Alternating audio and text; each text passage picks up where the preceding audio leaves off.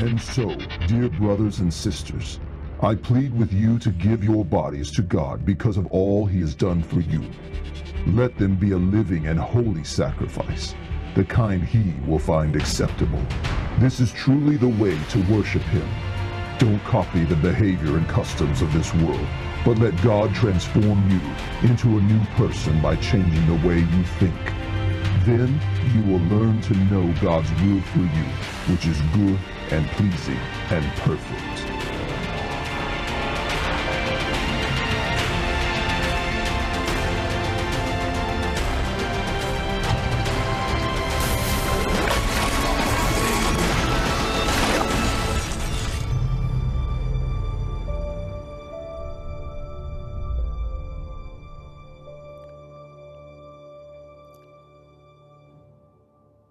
Never met anyone that doesn't enjoy receiving gifts. I mean, what's not to like? Somebody that likes you gives you something you like, something you can use, something you can enjoy, something that would encourage you. I mean, goodness gracious, everybody likes gifts. And we've got Christmas gifts, we've got birthday gifts, we've got anniversary gifts, we've got Mother's Day gifts, and next week, we got Father's Day gifts. I mean, we've got all kind of gifts. But as we open up God's Word, we discover that God gives us gifts. He not only gives us the gift of salvation, which is the greatest gift of all, the Bible says that He gives us spiritual gifts to help us as we walk through life. And so I want you to turn with me this morning to Romans chapter 12 as we continue our series that we've called Transformers. God transforms us so that then He can use us to transform our world. And one of the ways that God does this is He gives each and every one of us spiritual gifts. But here's the problem the thing that God has given to help us the thing that God has given to help us grow has become this thing that oftentimes divides us. It oftentimes causes pride in our life. It becomes a source of confusion and a source of division. And so we need to see what the Bible says about spiritual gifts and our part in the body. And so, if you have your Bibles open to Romans 12, this morning we're going to focus on verses 3 through 8. So, listen to what God's Word says. Because of the privilege and authority God has given me, I give each of you this warning. Don't think you are better than you really are. Be honest in your evaluation of yourselves, measuring yourselves by the faith God has given us.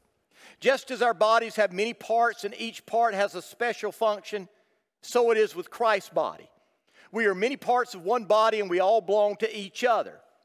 In His grace, God has given us different gifts for doing certain things well.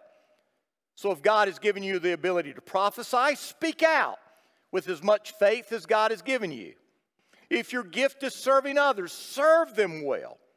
If you are a teacher, teach well. If your gift is to encourage, be encouraging. If it is giving, Give generously.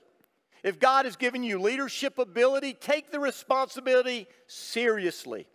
And if you have a gift for showing kindness to others, do it gladly.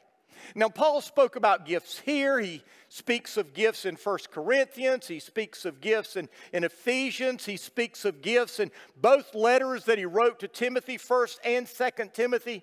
And even Peter speaks of gifts in one of the epistles that he writes. And so it's obvious that gifts are an important part of our life as followers of Jesus. I am convinced that we will never live the life that God intends for us to live, that God wants us to live, without both discovering and developing and then using the gifts that God has given us. I want you to listen to what he says in 1 Corinthians 12, verses 4 through 7. It says, There are different kinds of spiritual gifts, but the same Spirit is the source of all of them. There are different kinds of service but we serve the same Lord. God works in different ways, but it is the same God who does the work in all of us. And then he says this a spiritual gift is given to each of us so we can help each other. So don't miss this. A spiritual gift is given to each of us. Why? So we can help one another.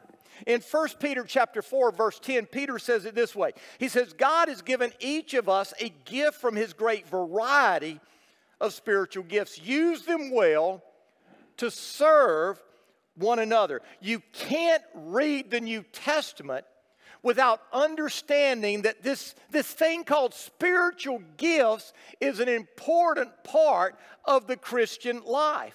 Now, in these verses, Paul talks about three truths in regard to spiritual lives. He begins by telling us when it comes to spiritual gifts, we need to evaluate ourselves honestly. Listen to what Paul says. He says, Don't think you are better than you really are. Now, I've discovered that most of us make a mistake in one of two areas in our lives. First, we think of ourselves too highly, or second, we don't think of ourselves highly enough.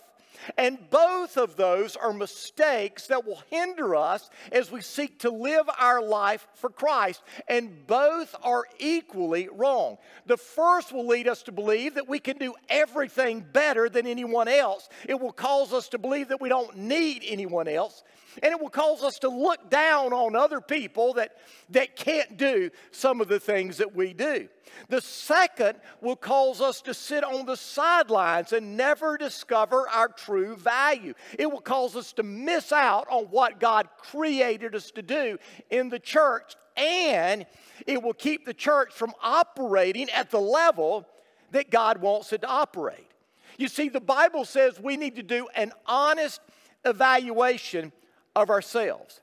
We should not allow our gifts or our abilities or our place of service to either be a source of pride or a source of discouragement. Now, in verse 3, Paul uses that word think, the Greek word for think, three different times. One verse, he uses this word three times. And so, what Paul is telling us is that we need to put a lot of thought into discovering finding our spiritual gifts. Paul is saying that we need to know our strengths and we need to know our weaknesses. We need to know what we're good at and we need to know what we're not good at. We need to know what we can do and what we can do, can't do. In other words, we don't live in a dream world thinking we can do it all. You can't. And the sooner you figure that out, the better you will be. You see, some people struggle in this area because they're afraid to admit their weaknesses. So they constantly boast about their accomplishments, seeking the approval of others, trying to draw attention to themselves. There are other people who are the exact opposite. They're always putting themselves down, saying, I can't do anything. I'm not good at anything. They're Debbie Downers. Have you ever met anyone like that? You see, both of those things are wrong. The first is wrong because of pride, the second is wrong because of pride. It's a different kind of pride, but it's still pride. You see, if you can't do anything, that means that God is a liar. Because the Bible says that you are fearfully and wonderfully made. The Bible says that you were created in the image and the likeness of God. God created you on purpose for a purpose. He formed you and fashioned you for a mission. And God gave you these gifts and abilities so that you can use them in the church. And if you don't use those in the church, then the church is going to miss a vital part of what it is supposed to do. So, how? How can we honestly evaluate ourselves? Well, I believe there are three things that we can do. I want to start with the first one. You can discover, you can find your stride. And if you're taking notes, write that down stride. If you're not taking notes, you need to go back and listen to this again and take notes. You need to find your stride. We've got a class called um, Running Together. That's our membership class. It's based on um, Hebrews chapter 12, which says, Run the race that is set before you. But then we've got another class called Finding Your Stride. Because as we're running this race, if we're going to run it effectively, we need to find out our stride. Because we all have different strides. Now, if you're a runner, if you're a walker, you know that. You know that some people have long, graceful strides. There are other people that have short, choppy strides. Now, one stride isn't better than the other, one stride isn't right and the other stride's wrong. It's just that they're different. We have different strides. And when it comes to our service in the body of Christ, the Bible says we have different strides. So I want you to write this down. The first thing you need to do when you're discovering your stride is discover your spiritual gift. Now, a spiritual gift is an ability that God gives you when you are born into the family of God. Now, what that means is this you cannot have a spiritual gift if you're not a Christian. Spiritual gifts are only for Christians. And every Christian has a spiritual gift. And so, if you are a follower of Jesus, if you have been born again, you have been given a spiritual gift. This passage lists seven spiritual gifts. There are other passages in the New Testament that list other gifts. There's 22 gifts listed in total in the New Testament. Some people say that, that this is a complete list, that these are all of the gifts that God ever gives. There are other people that say, no, this is a partial gift. God gifts the church with the gifts it needs at any particular time in history. Some people say that the gifts that were given in the New Testament are forever, they are for every generation. There are other people that say, no, some of the gifts given in the New Testament were just for the birth of the church. Now, we're not going to get into answering those questions this morning. But I do want you to understand what Peter said in 1 Peter chapter 4. He broke down these gifts really into two categories. There are gifts that give us the ability to speak for God, and there are gifts that give us the ability to serve for God. And so there are speaking gifts and there are serving gifts. Now, what we need to do is we need to find out what our gift is. Now, there are tests you can take, there are things that you can do, and we take, give you those tests in finding your stride. But spiritual gifts. The next thing you need to discover is your talents, your natural abilities. You see, there are things that God has given you when you were born, when you became a part of the human race. You were born with these gifts or these abilities. Now, for instance, I don't know if any of you have seen this, but back when Tiger Woods was two years old, he was on Johnny Carson swinging a golf club. And let me tell you, at two years old, Tiger Woods was swinging a golf club better than I can ever swing a golf club. His daddy didn't teach him that. He had some natural abilities. There are people that can sit down at a piano at three and four years of age that can pay, play um, amazing masterpieces. It's incredible.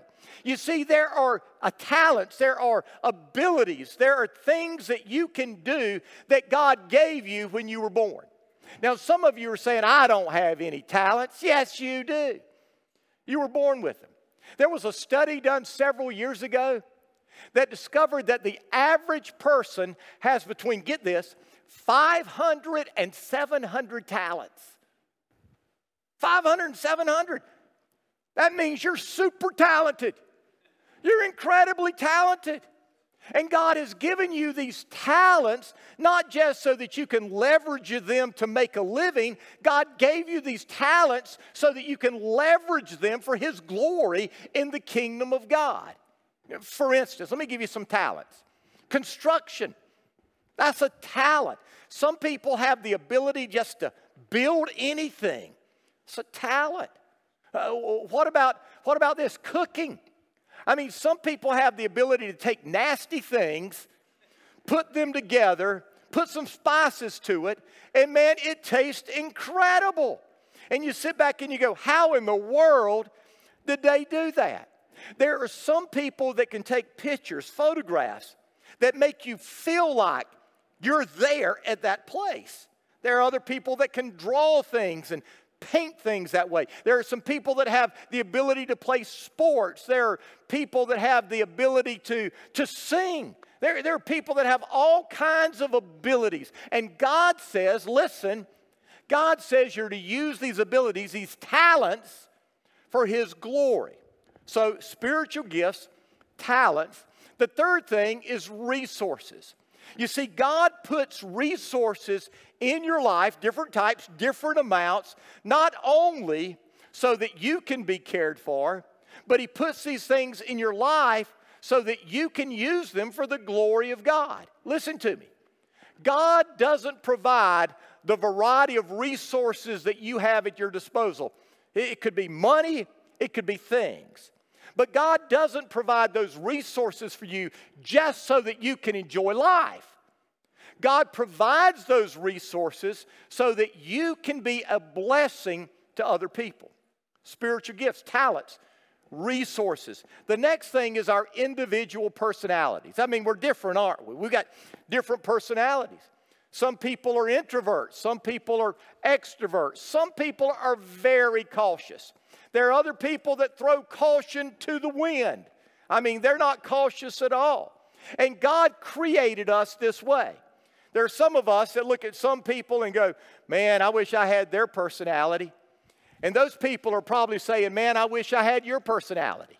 I mean, we've just got different personalities. There's not a good personality and a, a bad personality, they're just different personalities. Someone categorized them this way there are influencers, informers, investigators, and investors.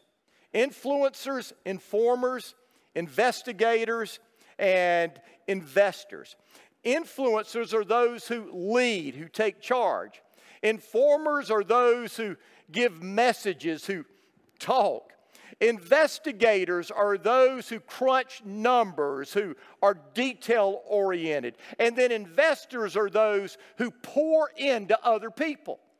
And here's what we do whatever personality we have, we tend to want to think that everybody else needs to be like us. You know, so if we're an investor, we just naturally invest into other people's lives. We think that if somebody else doesn't do that to the level we do, they don't love Jesus like we do. Has nothing to do with that. It just means God's wired them different. God wired them maybe to crunch the numbers or to inform or to influence. And so we've got these different personalities. The next thing we've got is the desires that God puts in our heart. You see, there are things that God has put in your heart that you love to do. And here's what I've discovered when you're doing something you love to do, you will continue to do it. When you're doing something that you despise doing, you're going to eventually stop doing it. And so, what we need to do is find out what it is that we love to do. And that's the area we serve in. You see, some of you love outdoors, but you hate being cooped up inside. And so if, if God called you to an office job, you'd go crazy. I mean, you'd rather be outside using your hands uh, under, the, under the sunshine. And that's great. There are others of you that, that just love people. You would, you would hate a job or a task or a chore where you had to be alone. There are others of you that say, man, people get on my nerves. and it's probably better for you to have a task where you're not around people every day so that you don't blow up at them. You see, our personalities are different. And then finally, our life experiences. God has given each and every one of us different life experiences, good and bad, joyful and painful. And here's what I've come to discover God doesn't want you to waste any experience. But here's what we most often do listen, if there's an experience that was a painful or embarrassing experience from our past, something perhaps before we were redeemed, before we loved Jesus like we love him right now, we tend to want to put that experience in a, in a box and cover it up and hope no one ever knows about that experience. And yet, I believe what the Bible teaches is no. God wants to take that experience and redeem it and use it to help other people. And so, for instance, if you've had some painful, sinful experience in your past, God may want you to help people who are younger than you so they don't go through those same painful, sinful experiences in their life. But if you keep it bottled up, covered up, he's never going to be able to use that experience to help other people. So find your stride. We've got tests you can take to help you with that. And if you go through finding your stride, we'll give you all of that. But I think there's another way you can find your unique place, and that's through trial and error. It's trial and error. Find something that you think you might like to do, start doing it. And if you don't like doing it, move to something else. And then move to something else. And then move to something else until you find that area.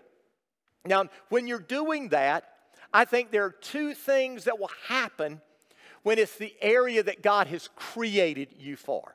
First of all, there will be fulfillment on your part. You'll enjoy it, you'll like it, it'll be fun. But second, it will be fruitful in the life of other people.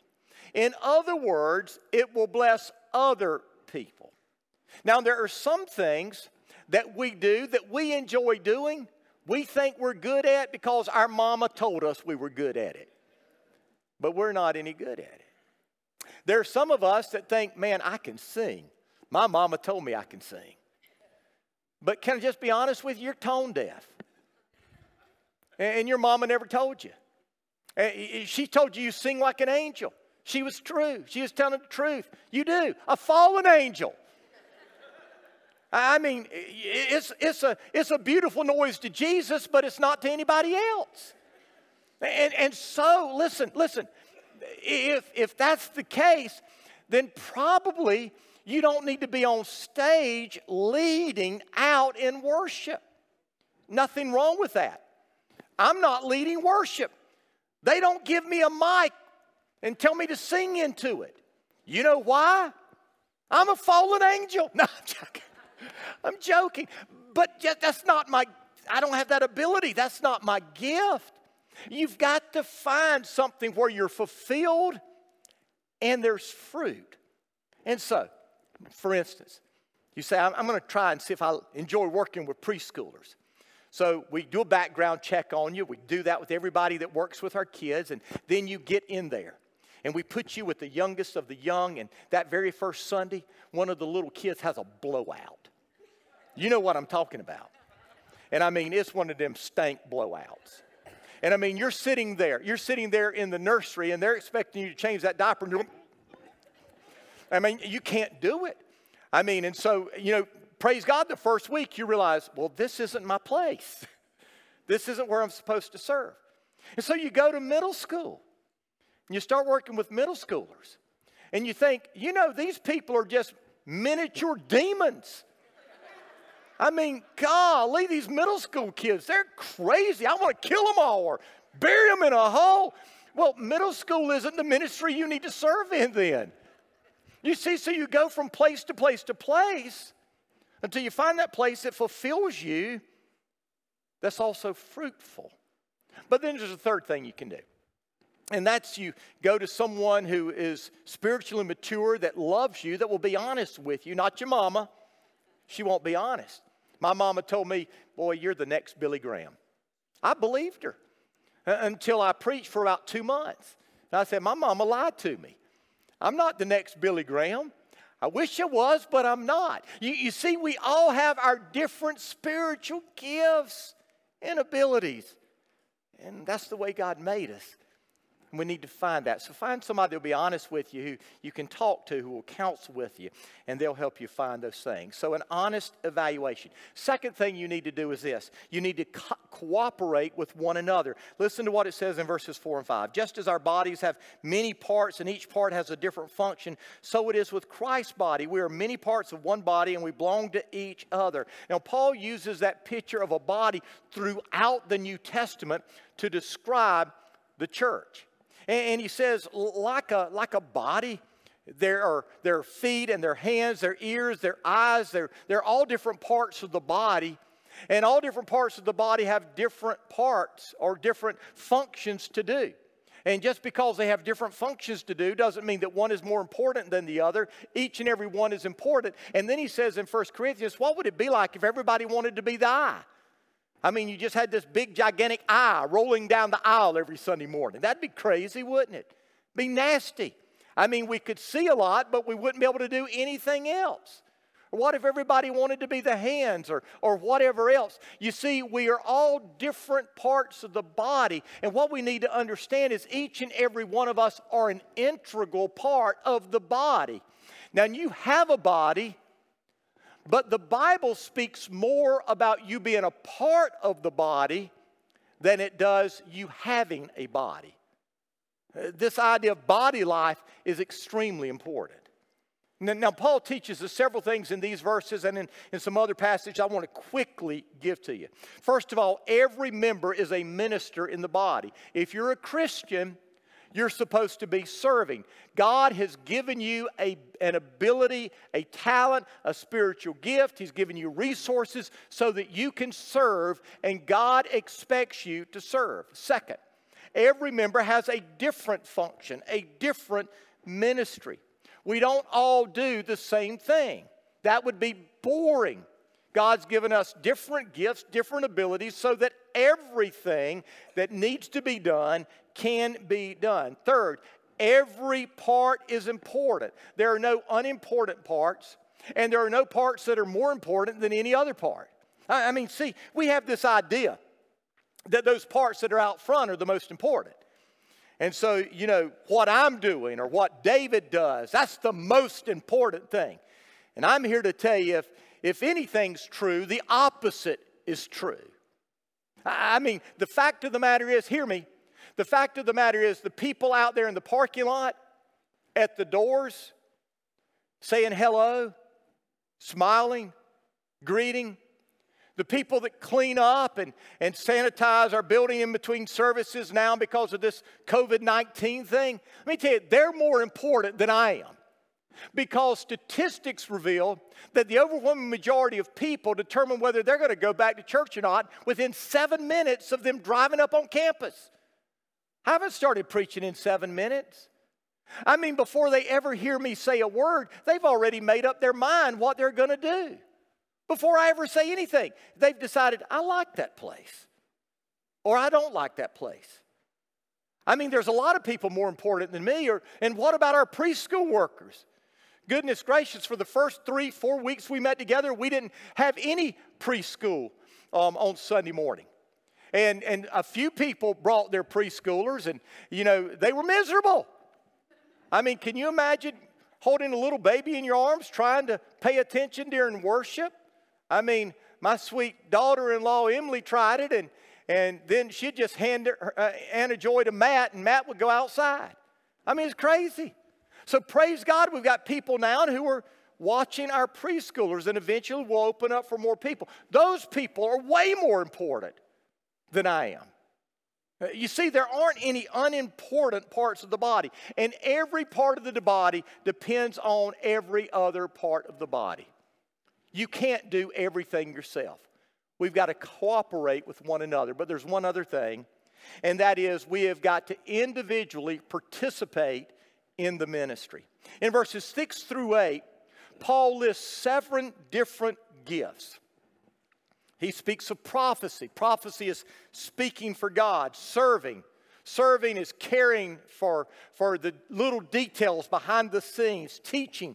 Teaching is explaining truth, encouraging Encouraging is, is picking up the fallen, giving. This isn't talking about tithing. We're all called to do that. This is talking about those who have that ability to go above and beyond. Leading. Leading is taking charge and casting vision. And then kindness. Kindness is caring for people, compassion for people.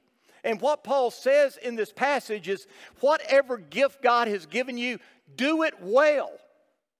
Do it good. Do it to the very best you can. And so, my question I would ask you in closing is this Are you doing that?